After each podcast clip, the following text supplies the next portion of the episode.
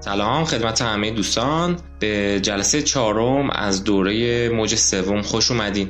توی جلسه گذشته ما در مورد دیگر ویژگی ها و اصول حالا خصوصا اصول ایدئولوژیک و جهان شمولی و جهان شناسی اصل صنعتی صحبت کردیم و در این جلسه ما بیشتر دیگه میریم به سمت خصوصا مباحثی در مورد موج سوم. به طور کلی نتیجه گیری که می‌تونیم از دوره موج صنعتی داشته باشیم اینه که در کنار همه تغییراتی که در تمدن بشری داد این دوره در کنار اینکه کشورهای استعمارگر رو ایجاد کرد در کنار اینکه یه سری مسائل جدیدی در سطح جامعه ایجاد کرد ولی با این حال سطح بهداشت رو در جامعه افزایش داد. امید به زندگی بیشتر شد نسبت به دوره قبل. تلفات کمتری ما داشتیم. فقر کمتر شد. البته خیلی مناظر فقیرنشین توی جامعه صنعتی وجود داره. همیشه هم بوده. ولی صحبت سر اینه که وقتی ما نسبت به دورهای قبلی مقایسه می‌کنیم می‌بینیم که همه اینها تا حدی تعدیل پیدا کرد و کمتر شد. ولی به حال دوره صنعتی هرچی که بود کم کم به آخر خودش داره می‌رسه و موج جدیدی به نام موج سوم داره جایگزین اون میشه. یه بخش از ماجرا به خاطر اینه که جنگ ما علیه طبیعت دیگه به نقطه عطفش رسیده. ما جلسات قبلی صحبت کردیم که یکی از اصول اصلی دوران صنعتی بیشینه سازیه اینکه تا می‌تونی باید تولیدت رو افزایش بدی.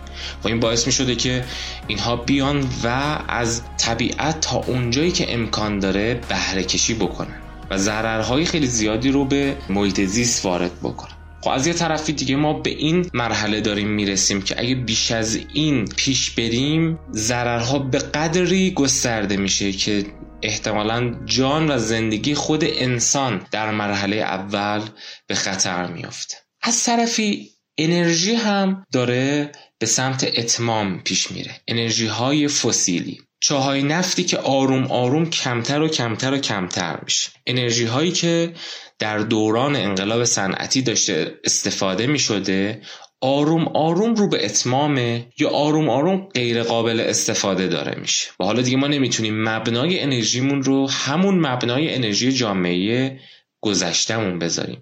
البته باید توجه داشته باشین که صحبت سر این نیست که اینها برای همیشه قرار تموم بشه یا دیگه ما هیچ وقت از اونها استفاده نکنیم. ولی حالا وارد یه مرحله ای داریم میشیم که می‌دونیم محیط زیست انرژی های فسیلی همه اینها محدودیت هایی دارن و حالا مبنای اقتصادی رو با توجه به محدودیت های اینها باید تحریزی بکنی و پیش ببری.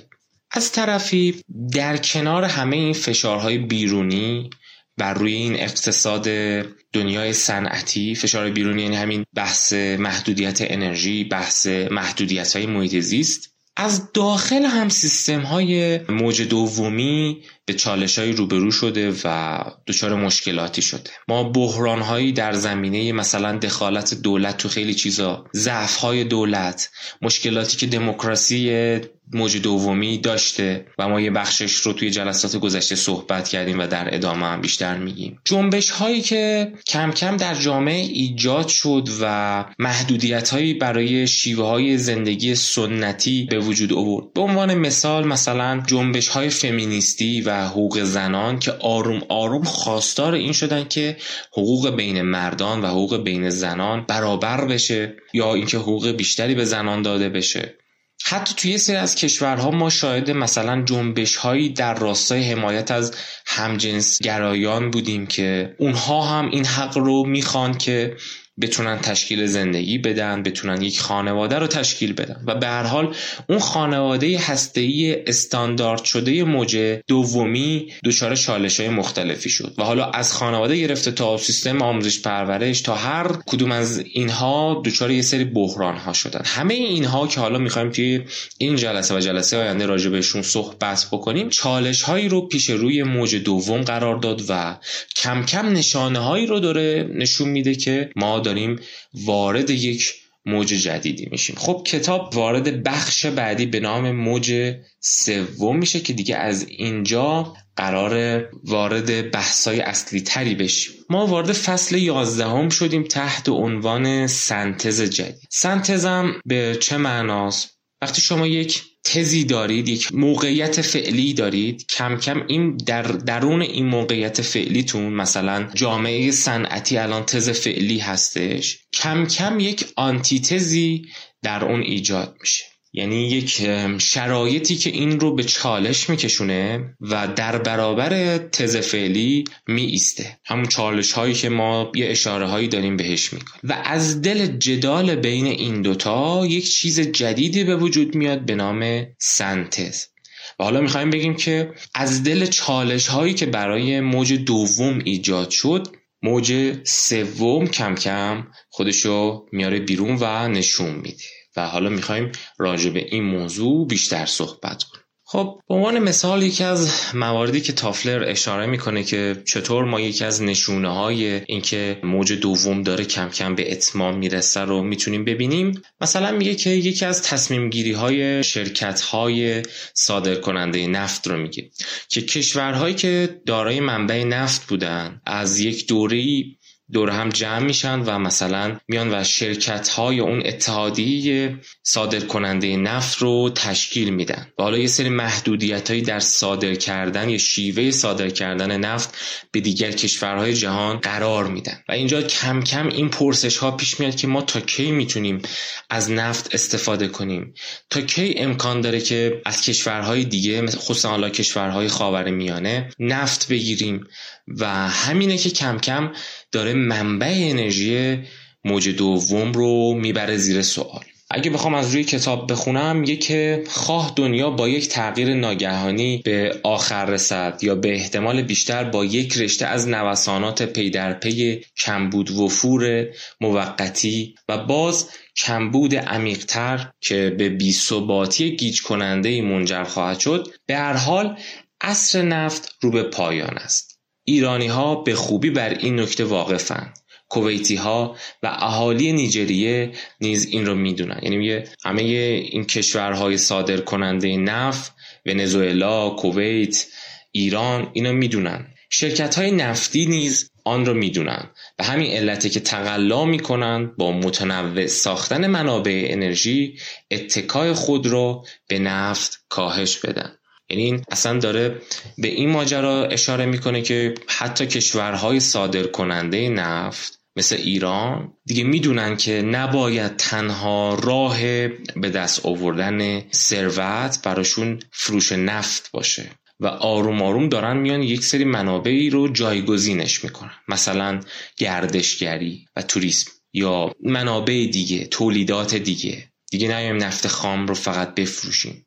حالا شما توی این سالها می‌بینید که چقدر راجع به این موضوع اقتصاددانهای ایرانی پژوهشگرای ایرانی خود دولت شخص رهبری. راجع به این موضوع صحبت کردن که دیگه دورانی که ما فقط بیایم به وسیله فروش نفت ثروت به دست بیاریم تموم شده. و چه بسا اصلا خود همین تک محصولی بودن هم ضررهای جبران ناپذیری به کشورهای صادر کننده نفت من جمله ایران زده باشه. که حالا این یه بحث تخصصیه که فعلا نمی‌خوایم واردش بشیم. ولی توی کتاب ثروت انقلابی دوباره راجبش صحبت می‌کنیم. ولی برای اون چیزی که مهمه اینه که کم کم اینها باید بیان به این سمت که انرژی هاشون رو جایگزین کنن منابع به دست آوردن ثروت رو هم جایگزین کنن.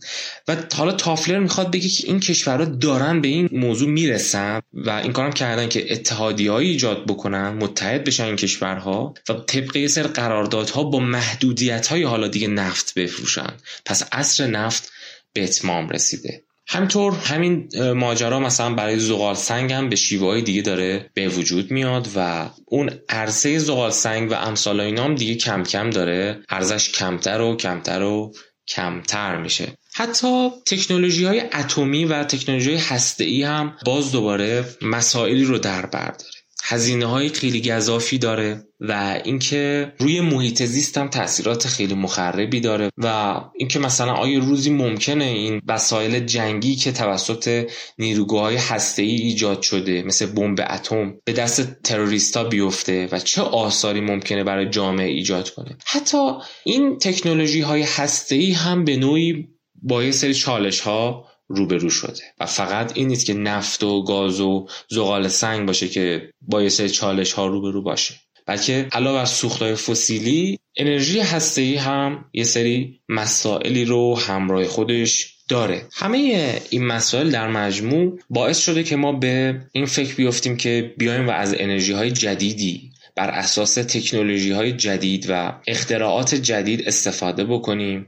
و همینجاست که کم کم بنیاد انرژی موج سوم ایجاد میشه. مثلا ما می‌تونیم از یه سری سلول ها و امکانات سلولی انرژی تولید کنیم از خورشید انرژی بگیریم و پیشرفت های مختلفی که حالا کم کم راجبش می‌خوایم صحبت بکنیم می‌تونیم انرژی خودمون رو جایگزین بکنیم.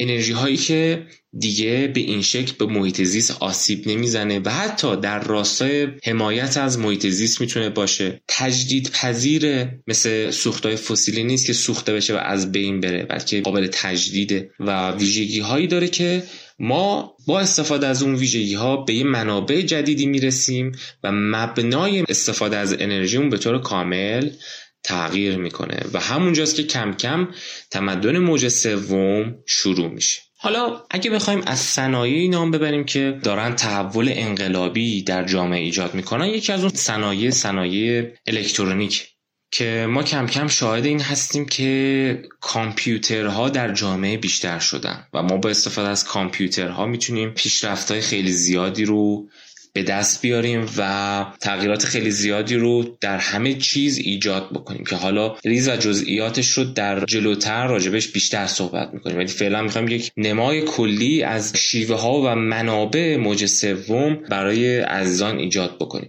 مثلا یک موضوعی رو از نشریه Science تافلر بیان می‌کنه میگه که فعالیت اقتصادی کشور ممکن است در اثر انفجار الکترونیک از بنیان دگرگون شود. و می‌خواد بگی که حتی نشریه ها هم اومدن به این موضوع پرداختن و مشخص کردن که چطوری این انفجار الکترونیک برای که انفجار الکترونیک رو بفهمید می‌تونیم ببینید که دیگه تمام خانه ها دارای یک کامپیوتر هست. الان همه ما توی عصر جدید لپتاپ های شخصی داریم گوشی شخصی داریم. این انقلاب باعث میشه که اصلا فعالیت های اقتصادی کشورها تغییر پیدا بکنه. و حالا می‌خوایم بیشتر راجبش صحبت کنیم در آینده. یا مثلا یه منبع انرژی دیگه ای که اهمیت خیلی زیادی داره توی موج سوم صنایع فضایی هستن. اینکه امروزه ما وارد دورانی شدیم که فضاپیماهایی رو درست کردیم و انسان رو به کره ماه فرستادیم. یا اینکه کاوشگرهایی رو درست کردیم که فراتر از همه این سیارات رفتن و عکس برداری هایی برای ما انجام دادن از کهکشان. و برای ما مشخص کردن که هر کدوم از این سیارات دارای منابع انرژی بسیار بسیار زیادی هستن. منابعی که هستن حتی روی زمین هم شما نمی‌تونید اونها رو به دست بیارید. و حالا بعدا تو ثروت انقلابی هم ما بیشتر راجع به صحبت می‌کنیم که چطور ممکنه در آینده با استفاده از این تکنولوژی های جدید فضایی ما می‌تونیم منابع جدیدی از انرژی رو برای انسان خلق بکنیم. و کاملا مبنای استفاده از انرژی انسان در آینده تغییر می‌کنه. و همین الانم استفاده هایی شده که حالا در آینده یه سری مثال هایی براش می‌زنیم. خب می‌دونید که به زودی هم انسانهایی بر روی کره مریخ اصلا زندگی خواهند کرد. و همه اینها نشونه های از اینه که ما در آینده توی این زمینه چه پیشرفتهای قابل توجهی رو احتمالا شاید خواهیم بود.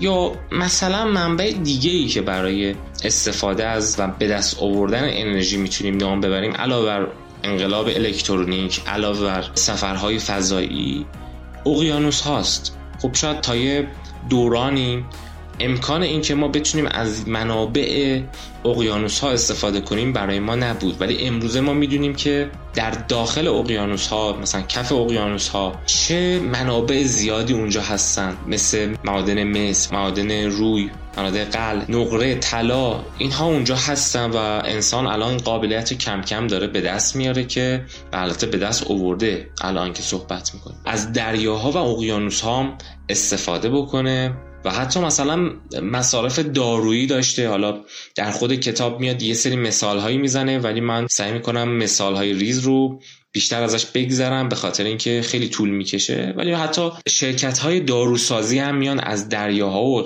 اقیانوس ها استفاده می‌کنن و چیزایی که از اونجا به دست میارن توی مصارف خودشون استفاده می‌کنن و به پیشرفت قابل توجهی می‌رسن. یک منبع انرژی دیگه ای که توی موج سوم کم کم خودشو نشون میده مهندسی ژنتیکه. اینکه بتونیم روی ژنها تاثیر بگذاریم برای ما خیلی می‌تونه پیشرفتایی قابل ملاحظه ای رو ایجاد بکنه در یک جامعه. مثلا شما با تغییر ژنتیک یک سری از محصولات می‌تونید اونها رو بیشتر بکنید سریعتر رشد کنن بهتر رشد کنن و محصولات بیشتری داشته باشین. یا مثلا مثال دیگه ای که می‌تونیم بزنیم اینه که دیگه از کودهای شیمیایی استفاده نکنید که وابسته به یه سری انرژی های فسیلی باشن مثل نفت.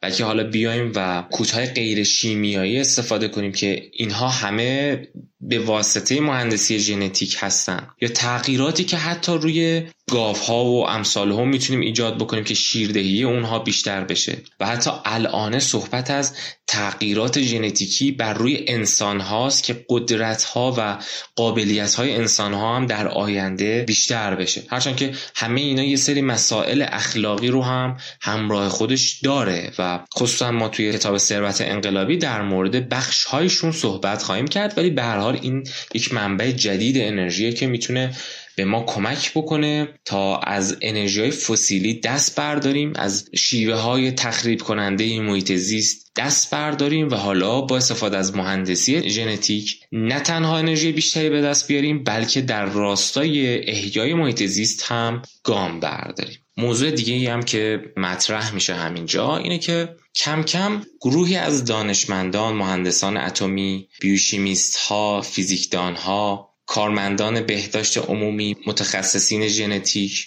و امثال هم در کل یک قشر مشخص نخبه دانشگاهی تحصیل کرده عموما. کسانی هستن که به عنوان اوسیانگرها توی اواخر موج دوم شناخته میشن. کسایی که کم کم میان میگن که این تکنولوژی فعلی دیگه کارایی نداره. استفاده از این تکنولوژی موج دومی باید تغییر بکنه و ما وارد عصر جدیدی شدیم. و تافلر میگه اینها همون های موج سوم هستن. با این وجود هنوز هم گروه هایی هستن که اعتقاد دارن تا وقتی می‌تونیم چیزی رو تولید کنیم و بفروشیم باید این کار رو انجام بدیم. یعنی همون شیوه موج دومی همچنان فکر می‌کنن و بر همون اساس هم همچنان دارن رفتار و گروه های کم کم داره در برابر اینها شکل می‌گیره. مثلا شاید امروزه هنوز هم کسانی باشن که معتقد باشن کشور ما باید مثلا همچنان بر اساس فروش نفت به عنوان مثال کارش رو ادامه بده. به حال دانشمندانی هستن که جدیدتر فکر می‌کنن موج سومی فکر می‌کنن و میگن باید اینها جایگزین بشه. یه بحث دیگه ای که برای موج سوم باید مطرح بکنیم اینه که شاید در دوران قبل از موج سوم مثلا خصوصا تو دوران کشاورزی کودکان باید تابع والدین کلیسا و سیستم آموزشی بودن و تصویرهای مشخصی رو بهشون القا می‌کردن. یا مثلا تو دوران موج دوم و انقلاب صنعتی به بعد کم کم ما شاهد انقلابی توی ارتباطات بودیم و تصویرهای جدیدی در ذهن این کودکان ایجاد شد. کودکان حق انتخاب بیشتری داشتن ولی روز به روز ما شاهد این هستیم که رسانه ها و سیستم های ارتباطی در داخل جامعه تغییر می‌کنه. جوری تغییر می‌کنه و انقلابی ایجاد میشه که امروزه تافلر میگه ما می‌تونیم صحبت کنیم از رسانه های غیر توده ای اگه دقت داشته باشید در دوران انقلاب صنعتی به بعد ما گفتیم که عموما همه چیز شبیه هم و استاندارده و برای توده های مردم یک چیز واحدی رو برای همه در نظر می‌گیرن. مثلا یک روزنامه ای که برای همه نوشته شده و همه می‌تونن ازش استفاده کن. ولی ما کم کم شاهدی هستیم که تعداد کسایی که میان از اینها استفاده می‌کنن روز به روز کمتر و کمتر و کمتر میشه و مثلا تیتراژ روزنامه ها کمتر و کمتر میشه و کاهش های خیلی زیادی پیدا می‌کنه. یا مثلا تلویزیون بیننده هاش کمتر میشه به این شکل. برای همین ما کم کم شاهد این هستیم که تنوعی در رسانه ها به وجود میاد و دیگه غیر توده ای میشه. مثلا روزنامه های محلی بیشتر شکل می‌گیره که مخصوص یه منطقه مشخصه یا نشریات تخصصی که ویژه یه سری موضوعات یه سری مخاطب های خاصیه. و همه اینها با استفاده از تکنولوژی های بیشتر و روزافزونه که امکان پذیره. یعنی مثلا شاید در گذشته برای چاپ نشریات ما نیازمنده یکی دو تا شرکت مثلا واحد بودیم که اونها چاپ بکنن.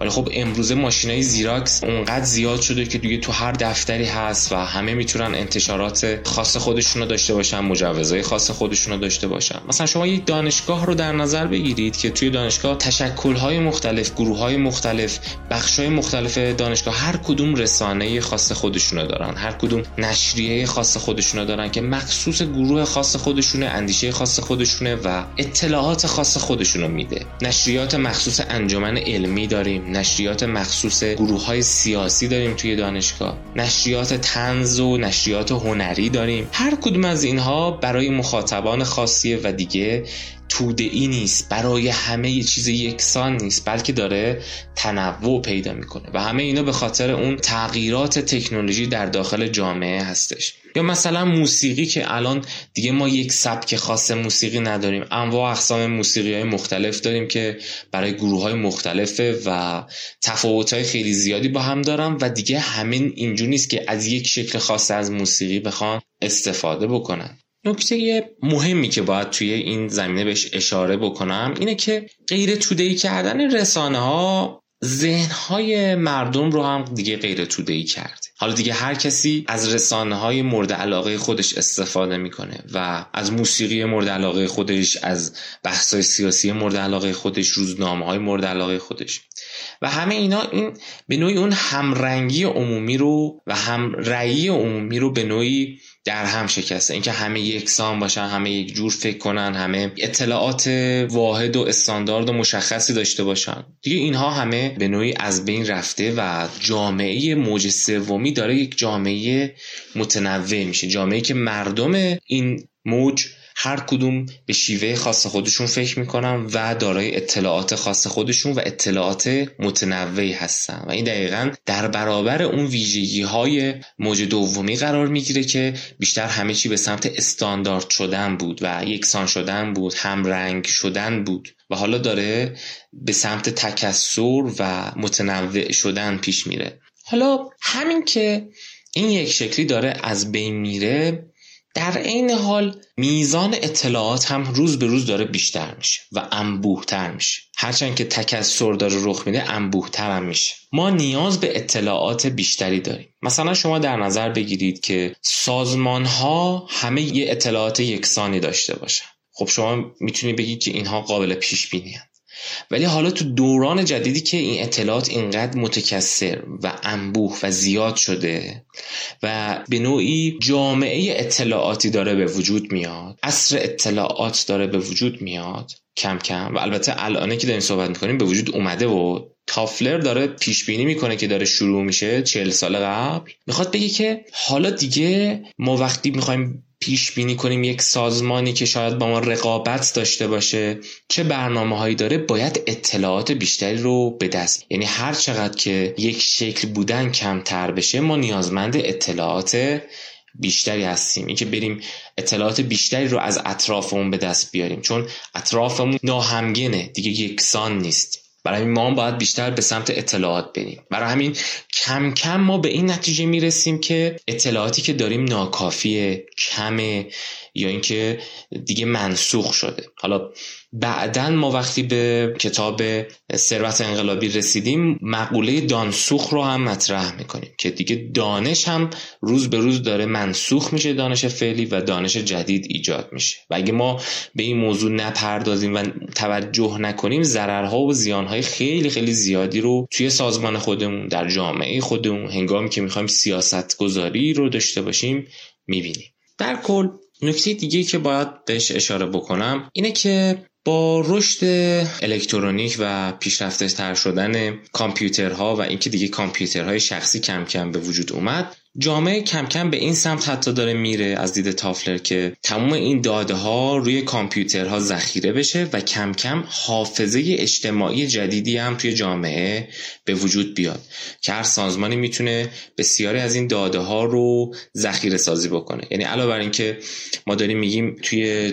جامعه جدید و جهان جدید انباشت اطلاعات بیشتر شده نیاز ما به اطلاعات بیشتر شده در این حال تکنولوژی هم به ما این کمک رو می‌کنه که حافظه ما بیشتر باشه و ما بتونیم اطلاعات بیشتری رو ذخیره سازی بکنیم. و الان شما می‌بینید که ما سیستم های اطلاعاتی می‌تونیم در سازمان های خودمون ایجاد کنیم که داده های ما به صورت الکترونیک و دیجیتال ثبت بشه. مثلا امروزه صحبت از اینه که مدیریت حتی منابع انسانی به صورت دیجیتال باشه و اطلاعات کارکنان ویژگی هاشون سوابقشون کاراییشون در ما همه به صورت دیجیتال ثبت بشه و در ماه یا در سال اینها مورد تجزیه و تحلیل آماری قرار بگیره. ما وارد فصل پانزدهم میشیم تحت عنوان فراتر از تولید انبوه. تافلر بحثش رو توی این فصل از این مثال شروع می‌کنه که میگه اگه حالا مثلا کسایی که توی کارخونه ها در گذشته کار می‌کردن و الان دیگه پیرمردای روزگار شدن بیان وارد سازمان های جدید بشن می‌بینن که کارمندا می‌تونن ساعت های معینی رو برای حضور خودشون مشخص کنن و دیگه نیاز نیست که همیشه سر یه زمان مشخصی بیان وارد اداره بشن یا خارج بشن. بلکه می‌تونن خودشون تصمیم می‌گیرن که کی وارد بشن کی خارج بشن دیگه مجبور نیستن ساعت های استاندارد مشخص رو ازش تبعیت کنن که حالا ما یه سری ویژگی راجع به در آینده توضیح میدیم هرچند که در دوره رفتار سازمانی هم راجع بهش توضیح دادیم. و اینکه دیگه حالا سلسله مراتب قدرت دیگه اینجور نیست که حالا شما اجازه نداشته باشی با همه حرف نزنی و امثال هم و دیگه کلا فضای یک سازمان داره عوض میشه. دیگه اینجور نیست که سازمان ها بخوان به صورت تولید انبوه پیش ببرن و همه چیز رو به شکل انبوه تولید کنن. هرچند که همچنان یه سری سازمان ها و یه سری شرکت ها باقی خواهند مون که به این شکل اقدام بکنن متناسب با اون چیزی که باید تولید بشه. ولی ما کم کم شاهد این هستیم که کشورهای ثروتمند در آینده به ساختن کالای مهم و کلیدی ادامه میدن. در عین حال از کارگرای کمتری هم استفاده می‌کنن. چون که شیوه های تولید کالاها به صورت کلی دگرگون شده و نسبت به موج دوم تغییرات خیلی زیادی کرده. مثلا شما در نظر بگیرید که تمام این تولیدا بر اساس یه سری کد نویسی ها باشه و شما نیازمند یک فردی هستید که کد نویسی بلد باشه و هر روز یا هر هفته بیاد و کدها رو تغییر بده متناسب با نیاز مشتری یا نیاز اون سازمان و با زور برگرده. دیگه نیاز نیست که هر روز دقیقا در جای مشخصی باشه کار عملی بخواد انجام بده. که خود اون تکنولوژی های جدید اون تولید رو برای شما میسر می‌کنه. برای اصلا شیوه تولید به طور کامل تغییر پیدا کرده. در کل حتی خود این مقوله تولید هم دیگه به صورت انبوه نیست. مثلا صنایع نظامی رو در نظر بگیرید دیگه اینجور نیست که ما بتونیم اگه می‌خوایم جت مثلا بسازیم که در صنایع نظامی ازش استفاده کنیم اینجور نیست که ما بیایم این جتی که ساختیم رو مثلا هر بار 100 تا ازش بسازیم. امکان پذیر نیست اصلا چون هزینه های خیلی زیادی برای داره. هر بار تعداد خیلی محدودی میشه ساخت به خاطر هزینه های خیلی زیادی که داره. و هر کدوم از این جت های جنگی یا جاسوسی یه سری مزایا و ویژگی های خاص خودش داره. یعنی دیگه همه انبوه شده و استاندارد و یکسان نیست. مثلا جت شماره یک آ1 مثلا این جت مخصوص جاسوسی در ارتفاعات زیاد. جت شماره دو مثلا B1 مخصوص مثلا حملات تخریبیه به عنوان مثال. یا جاسوسی در ارتفاعات پایین تره هر کدوم از اینا کارکردهای خاص خودشو داره. یا مثلا تیشرت ها رو در نظر بگیرین یه مثال خیلی خوب. دیگه این آرم ها و چاپ هایی که یا طرحهایی که قرار روی این تیشرت ها چاپ بشه اینجور نیست که همه یکسان باشه. الان بابت اون سیستم هایی که داریم به ما این امکان رو میده که اون طرحی که خود مشتری می‌خواد رو مثلا طراحی بکنه و بتونه روی اون تیشرت چاپ بکنه. حالا توی کتاب ثروت انقلابی این مثال زده وقتی رسیدیم دوباره میگیم که مثلا شرکت نایک این امکان رو به مشتری میده که مثلا اون کفشی که شما می‌خوای ازش بخری رو خودت طراحی کنی. یعنی بری تو سایت و مشخص کنی که این ویژگی رو داشته باشه. اینجوری باشه این رنگی باشه این طرحی باشه. یعنی سفارشی اون رو طراحی بکنی. و لباس سفارشی بشه کفش سفارشی بشه. دیگه در قالب انبوه نیست. چرا؟ چون تکنولوژی امروزه به ما این امکان میده که به سرعت ما این تنوع رو ایجاد بکنیم. به سرعت. مثلا اینترنت به ما امکان میده که ما به سرعت سایت های مختلف ایجاد کنیم. دستگاه های زیراکس زیاد به ما این امکان رو میده که به سرعت نشریات متنوع ایجاد کنیم. دستگاه چاپ طرح لباس به ما امکان میده که هر طرحی بخوایم به سرعت چاپ بکنیم. کد نویسی توی سری سازمان ها و شرکت ها این امکان میده که ما به سرعت قالب های تولیدمون رو تغییر بدیم. و همه اینا باعث میشه که دیگه اون انبوه سازی دوران صنعتی به اتمام برسه. و حالا اینجاست که اهمیت پیدا می‌کنه برای مدیران سازمان ها برای کسانی که می‌خوان business ی رو انجام بدن که حالا دیگه باید بر اساس ویژگی های عصر موج سومی به تمام این ماجرا نگاه کنید و اگه بخواید همچنان بر اساس اصول موج دومی به بیزینستون به اون سازمانتون به اون نحوه مدیریتتون نگاه کنید حتما محکوم به شکستی و نکته دیگه که باید بهش اشاره بکنم اینه که در کنار اینکه روز به روز بر اساس این تکنولوژی های جدید تعداد کارکنان یقه سفید بیشتر میشه نسبت به یقه آبی ها و ما نیاز کمتری به یقه آبی ها داریم. یعنی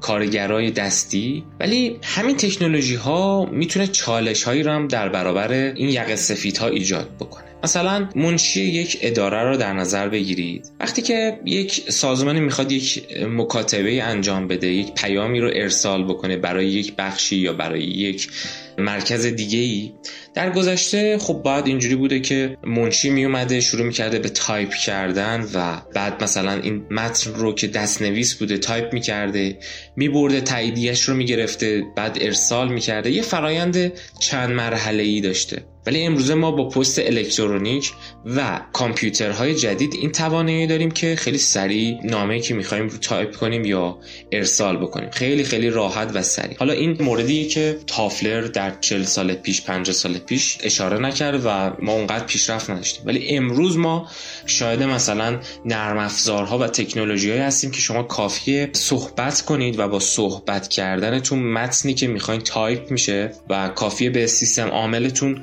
حتی با حرف زدن مثلا به Cortana توی لپتاپتون یا حالا هر هوش مصنوعی دیگه ای که دارید بسپارید که این نامه رو مثلا برای من ارسال کن برای فلانجا. خب این تکنولوژی جدید چه تأثیری روی مشاقل یقه سفید حتی می‌گذاره؟ آیا ما در آینده شاهد این هستیم که یه سری از اینها اخراج میشن و یه سری از اینها بیکار میشن؟ مثلا آیا ما در آینده نیاز به منشی همچنان داریم؟ مثل زمان حال حتما نه. و از همین جاست که آروم آروم تافلر مقدماتی میچینه تا بعدها در کتاب ثروت انقلابی به این موضوع بپردازه که افرادی موفق خواهند شد که بیان و از این تکنولوژی های جدید استفاده کنند و اقتصاد خودشون رو بیزینس خودشون رو بر اساس همین ها پایه گذاری کنن. و از همین جاست که کم کم ما در آینده توی کتاب پول یووال نو حراری می‌بینیم که این موضوع رو مطرح می‌کنه که خیلی از مشاغل طبق بررسی های جدید در 2030 یا 2040 برای همیشه منقرض میشن و از بین میرن. حالا ما لیست اون مشاغل رو می‌خوایم برای شما در آینده بیاریم که بگیم این مشاغل حتما حذف میشن یا به احتمال خیلی زیاد حذف میشن در اکثر کشورها. و احتمالا جایگزینش این افراد و مشاغل با این مهارت ها باید بیان. خب این جلسه هم دیگه زمانش به اتمام رسید و به اندازه کافی صحبت شد. امیدوارم که این بحث ها کم کم شما رو به این فکر واداره که یک نگاه دوباره به جهان اطرافتون داشته باشید و دوباره به همه ماجرا از نو نگاه کنید و ببینید که چقدر بر اساس موج دوم هنوز دارید فکر می‌کنید هنوز دارید عمل می‌کنید و چقدر آروم آروم خودتون رو دارید تطبیق می‌دید با موج سوم. موفق باشید تا جلسه بعدی. خداحافظ.